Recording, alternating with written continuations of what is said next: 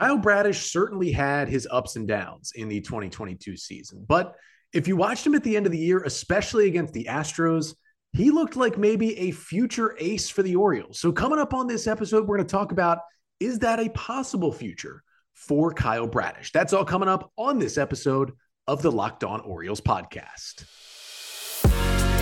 You are Locked On Orioles, your daily Baltimore Orioles podcast part of the Locked On Podcast Network. Your team every day. Hey there, Orioles fans. Today is Thursday, November 3rd, 2022, and welcome back mm-hmm. into the Locked On Orioles podcast, part of the Locked On mm-hmm. Podcast Network. Your team every day. As always, I'm your host, Connor Newcomb, and today we are joined by Ryan Chell. He is a producer over at WBAL Radio, covering the Orioles, the Ravens, all things Baltimore sports over there. And he's joining us to talk about Kyle Bradish's 2022 season with the Orioles. But Ryan, first of all, thank you so much for joining us, and uh, thanks for making your first appearance here on the podcast. Yeah, thanks for having. Uh, looking forward to it. Yeah, we've had, uh, you know, we continue to have guests on to go through our 2022 Orioles player season review series, and we've gotten to Kyle Bradish. And where I wanted to start with Bradish is just you go back to, you know, late April and he makes his debut with the Orioles. And I think he pitched okay. He had a quality start against the Red Sox. He went out there. He had that weird inning where his first career strikeout was a drop third strike and the batter yep. actually reached base, which hasn't happened to many guys before. Um, but he looked okay. He didn't really strike many guys out. And then it was really inconsistent, you know, to start his career. You could see there was stuff there, you know, there was velocity, there was a breaking ball that was just kind of falling off the table. But overall, you know, he has two okay starts. He dominates the Cardinals and then he kind of struggles for a little bit. What what do you remember were your first impressions? And obviously the Cardinals start was big, but other than right. that, it wasn't super impressive early. Yeah, it's funny. You know, when we talk about the season for Kyle Bradish, the first thing that does come to mind is those two starts against the Astros. Is the thing that kind of sticks out, you know, in the most in most Orioles uh, fans' minds in terms of the impressive start for him. But I do go back to that Cardinal start, and it's actually one of my favorite memories of Kyle Bradish from this year. Uh, my favorite memory of his, you know, obviously he did have that that debut against the Red Sox, but the next start was against the Cardinals, and I remember him striking out uh, Nolan Arenado twice and just having him completely dumbfounded on the mound.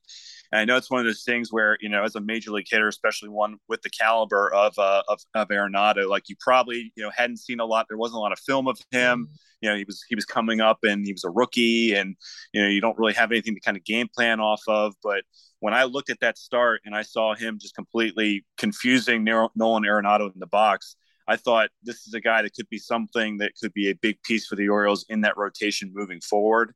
Um, we had had um, earlier in the year, we had had Jim Callis on from uh, MLB.com and uh, Baseball America, I think, is some of the stuff he's done in the past.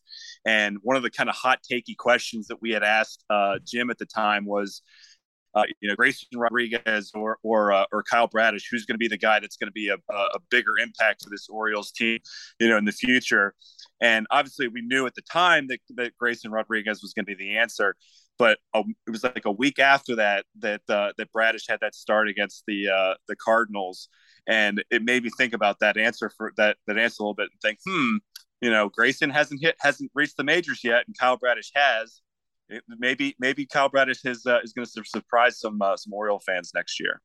Yeah, and, and for Bradish, you know, people in the organization like talked him up on the same level as Rodriguez at Hall for a long time. And I know there yeah. were people outside the organization who kind of cover the system that felt he was on that level too, and he showed at times. But it was so interesting early because he has that Cardinal start, right? Seven innings, two runs, 11 Ks, and no walks against a division winning team. And you're thinking right. it's go time. And then he rattles off some starts that just weren't impressive. Over his next seven starts, he only completed five innings once. He had that terrible start in Boston where he gave up six runs in an inning and two thirds. And then his last start in June was four and a third, 11 hits and six runs against the Rays. And after that, he went on the injured list. He had right shoulder inflammation yep. and was basically shut down for about six weeks. He came back at the very end of July for the Orioles in that Cincinnati series. But, you know, when he went on the IL, you could at least say, okay, something was wrong with the shoulder, right. especially in those last couple of starts. You could tell he just was not the same pitcher we had seen in his first few starts. But he comes back late July against Cincinnati And immediately, you know, that was a, a pretty crappy series for the Orioles. Yeah. He strikes out seven over five innings. And so we say, wow, we haven't seen that, you know, since the Cardinals start. Maybe the stuff is back. And then he starts to rattle off starts that just keep the O's in games as they're getting red hot in August. And I think that injury told us, Ryan, that he was maybe trying to pitch through that for a little longer than we thought in the month of, of June, because when he came back, he looked different. Yeah, it almost looked like that they were being a little bit more careful with some of the other pitchers in the you know in the organization compared to Bradish. Like they just needed him to go out there and just you know eat up innings. You know he was going to be the guy that you know was kind of thrown to the wolves until you know DL Hall and Grayson Rodriguez were going to be able to to make the next step. And then you started to realize that he could be a piece of for this team's future. And then then they said, hey, you know maybe we need to be careful with with Bradish. I mean, the biggest thing that I saw with him, especially um, once he came back from the uh, from the shoulder injury you know, he did struggle a little bit against Toronto when you were looking for, you know, down the stretch in, in October or, or in um, in August and September when you were trying to, you know, when you were looking up at the Blue Jays and you were trying to get back at that, you know, six game, you know, spread in the wild card or whatever, and you needed him to kind of go out there and, you know, be a dog and eat up innings and strike out a bunch of guys, and he had some struggles there. But yeah, it is kind of a tale of two halves with Kyle Bradish in uh, throughout the 2022 season, where you were looking at him pre-shoulder injury, and then uh, obviously post shoulder injury and then the whole thing with him whether he was working out of the stretch exclusively you know whether it was him working out of the windup you could tell that they were still trying to uh, kind of iron tune some things with him and uh, you know you can you can definitely look back at this season as maybe kind of an incomplete season for Kyle Bradish. Yes, certainly. We're going to learn more moving forward, and we're going to talk more moving forward about Kyle Bradish here on the podcast. But first, got to tell you about SimpliSafe because if you've thought about securing your home with home security, but you've been putting it off, you want to listen up. Right now, Locked On Orioles listeners can order the number one rated SimpliSafe home security system for 50% off. This is their biggest offer of the year, and you won't want to miss it. And you're going to love it because at SimpliSafe, there are people on hand 24 7. And in an emergency, 24 7 professional mm-hmm. monitoring agents use Fast Protect technology exclusively from SimpliSafe to capture critical evidence and verify the threat is real so you can get priority police response. And that 24/7 professional monitoring service, it costs less than a dollar a day, less than half the price of ADT's traditional professionally installed system. And there's the top-rated SimpliSafe app. You can stay in complete control of your system anytime anywhere right from your phone. They make it so easy.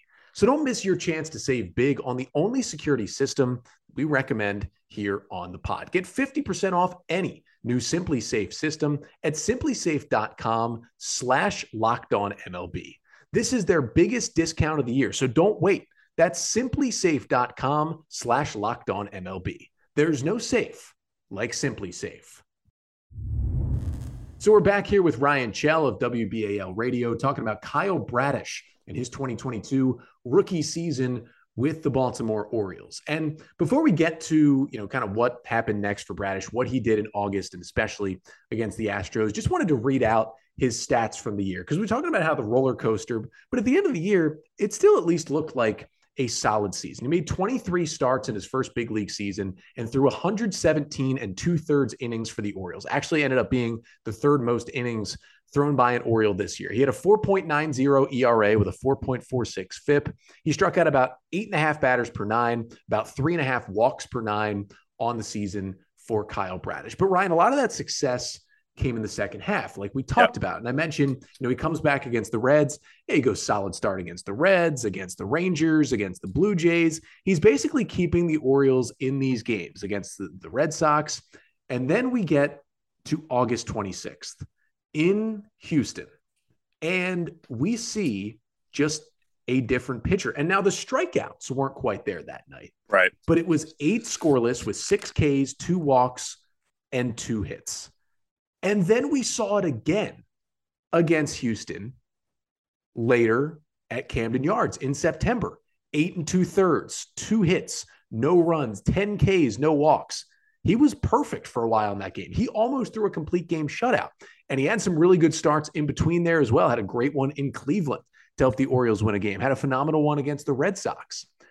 I mean, he just flipped a switch and to do it against Houston, a team playing in the World Series as we speak right now, you kind of put him. I mean, I even put him on a higher level than like the Dean Kremers and the Tyler yep. Wells of the world when I saw him do that against Houston it was baffling to me like when uh, you know when we were doing our kind of pre pre-show meetings and we were talking about you know you know how's this rotation going to look at you know when guys get healthy when guys come back next year you know when John Means comes back from the elbow surgery next year you know and uh, you know various hosts I was working with were kind of going through the rotation and somehow they were missing Kyle Bradish each time that we were doing this and I'm like did you forget the two Astros starts did you forget the Cardinals series earlier in the year like uh, I believe they were 14 and 9 I think is in, uh, in in, uh, in games where he started.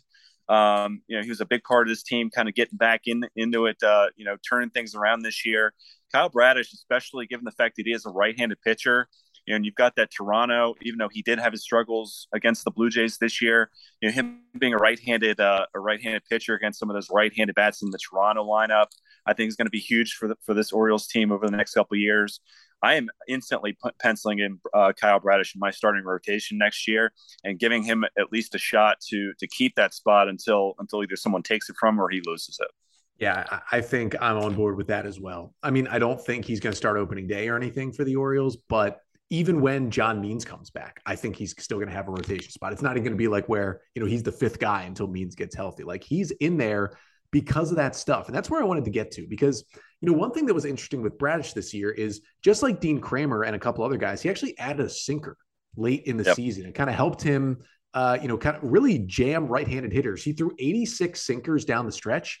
85 of them were thrown to righties. So it was basically just a pitch to throw in on the hands of righties. Him and Dean Kremer added it at the same time, kind of debuted it right around that start in Houston against the Astros. And it was a pitch that, yeah, it got hit a little bit, but it helped his other pitches play better. And that is what was so interesting down the stretch for Bradish, because when he was on, this is something I talked about a lot on this podcast during the season. He was throwing more breaking balls than he was throwing fastballs. You look yep. at that start at Camden Yards, September 22nd against the Astros 39 sliders, 24 curveballs, and then 18 four seamers, 16 sinkers, and three changeups. That was a similar mix the first time against the Astros.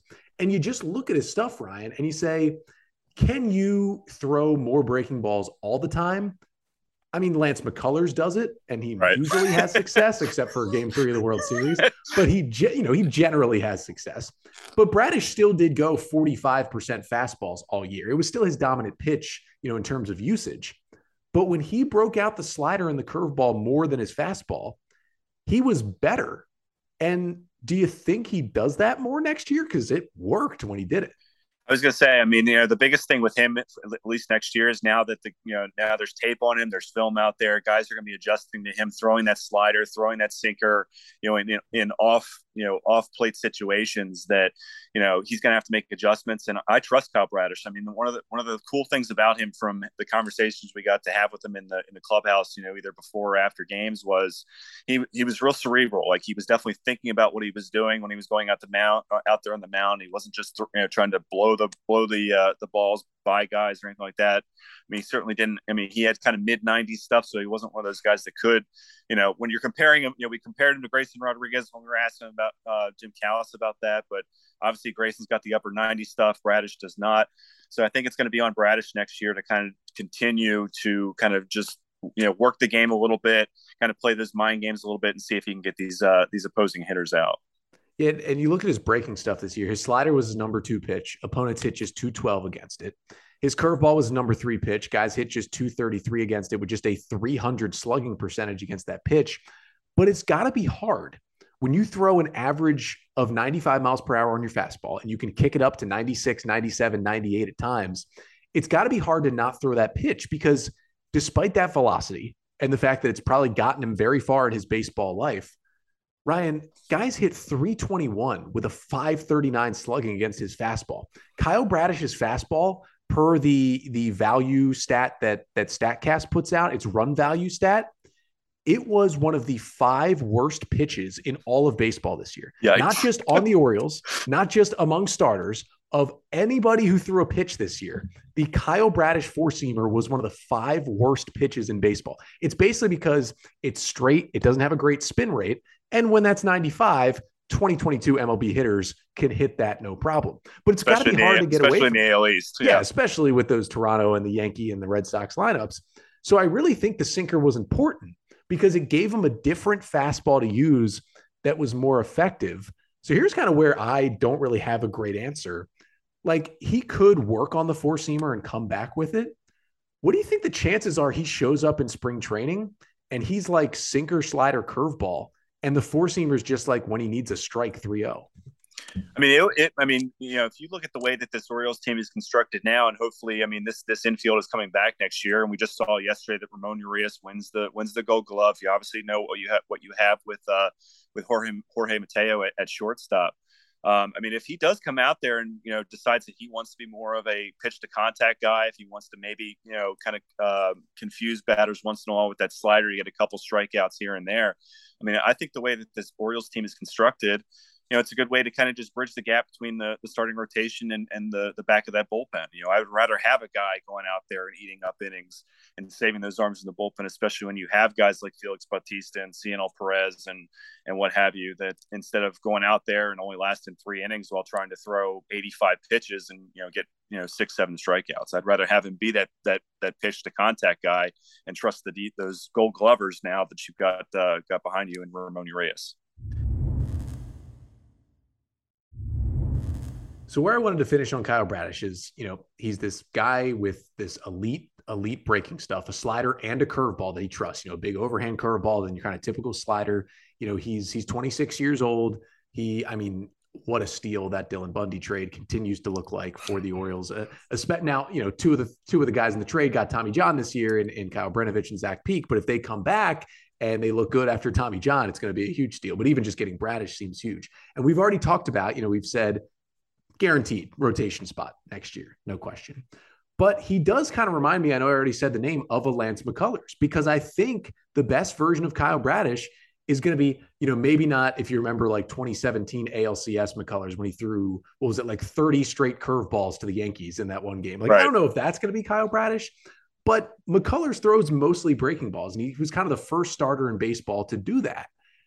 I see Bradish following that trend. So my question to you is: We're both in agreement. He's in the starting rotation next year, no yes. question. Yes. Do you think as the Orioles add more and more pitching, they develop more pitching, they go out and you know sign starters or trade for starters or whatever it may be? Do you see two, three, four years down the line, Bradish continuing in this starting role? Do you think there's any kind of you know bullpen future for him that I know people have talked about just because of the stuff? Or do you think like even if he becomes just one of those five and dive guys where it's five innings, 90 pitches, one run, eight strikeouts, and get out of there, can he sustain that as the Orioles become a legitimate contender? I think with what you saw out of Bradish this year, you know, not really. I mean, he was not a guy that they were thinking was going to be in this rotation for for 23 starts this year. Um, I think you can look at him as even if they do go out there and, and buy a couple arms, if a couple, if if Grayson Rodriguez uh, comes up and becomes the Grayson Rodriguez that we all expect him to be. If they if DL Hall suddenly flips the light switch on, I can still see Kyle Bradish being a, a back end part of this rotation. And this is a problem I want to have. Like I want to be in a situation where I have seven, eight guys fighting for five spot for five spots. And you know, going back to those Astro series, you know, we we asked uh, Brandon Hyde this a couple times about you know if a guy goes out there and, and, and dogs, you know, goes out there and is a dog and fights for eight innings and, you know, shuts a, shuts a, uh, a team down, does that put it on the next guy to go out there and compete and do the same exact thing? And that's, and I think that's what happened in those Astros series. You saw Dean Kremer do it. You saw Jordan Lyles do it. You saw Kyle Bradish do it. And it just, in the competitive nature of these guys in the locker room and the cl- in the clubhouse, that makes those guys want to go out there and do the same exact same exact thing. So I think if Kyle Bradish is going out there even if he's a four or five in this in this uh, future Orioles starting rotation, he's the guy I want in there because he's just going to make those other four guys better.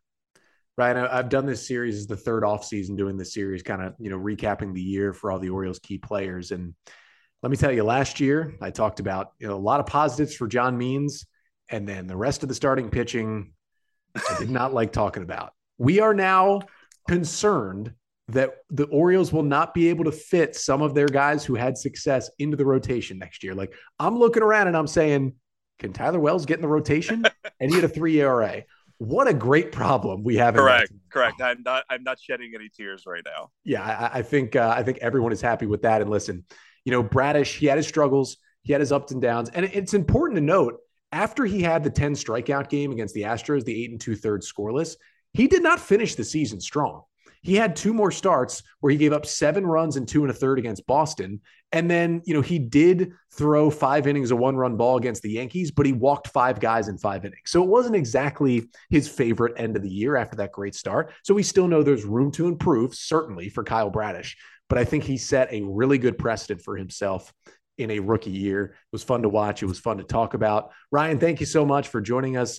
Uh, let everybody know where they can kind of hear your voice at all on the radio or things you're working on over at WBAL. Yeah, so uh, you know, obviously uh, over at WBAL 98 Rock, we're in the thick of, uh, of Ravens season right now, getting ready to go down to New Orleans. We we uh, we got to uh, you know hear Roquan Smith today after his trade from the from the Bears. But uh, the good thing is next week apparently we are we are starting hot stove shows on WBAL. So I think you're gonna be hearing from Mike Elias, Brandon Hyde, a bunch of players. Obviously, this was the first season for me uh, coming back to Baltimore and being part of the Orioles. And this is something we did not expect to have last uh, last February. We were not going to we were not thinking that we were going to be talking about a playoff uh, potentially bound play uh, Orioles team. And uh, hopefully, uh, year year two, you know, hopefully we're we're doing some playoff baseball next year in in October. Yeah, Michael Elias keeps saying that word liftoff. Hopefully, those hot stove shows are for uh, some big off-season moves. Correct. That, about a week from now, the O's can uh, maybe start making once this World Series ends. But that was Ryan Chell. We thank him so much for joining us here on the podcast. We'll have one more episode this week coming up tomorrow, continuing our Orioles 2022 Player Season Review Series. But until then, I'm Connor Newcomb, and this has been the Locked On Orioles podcast, part of the Locked On Podcast Your team every day.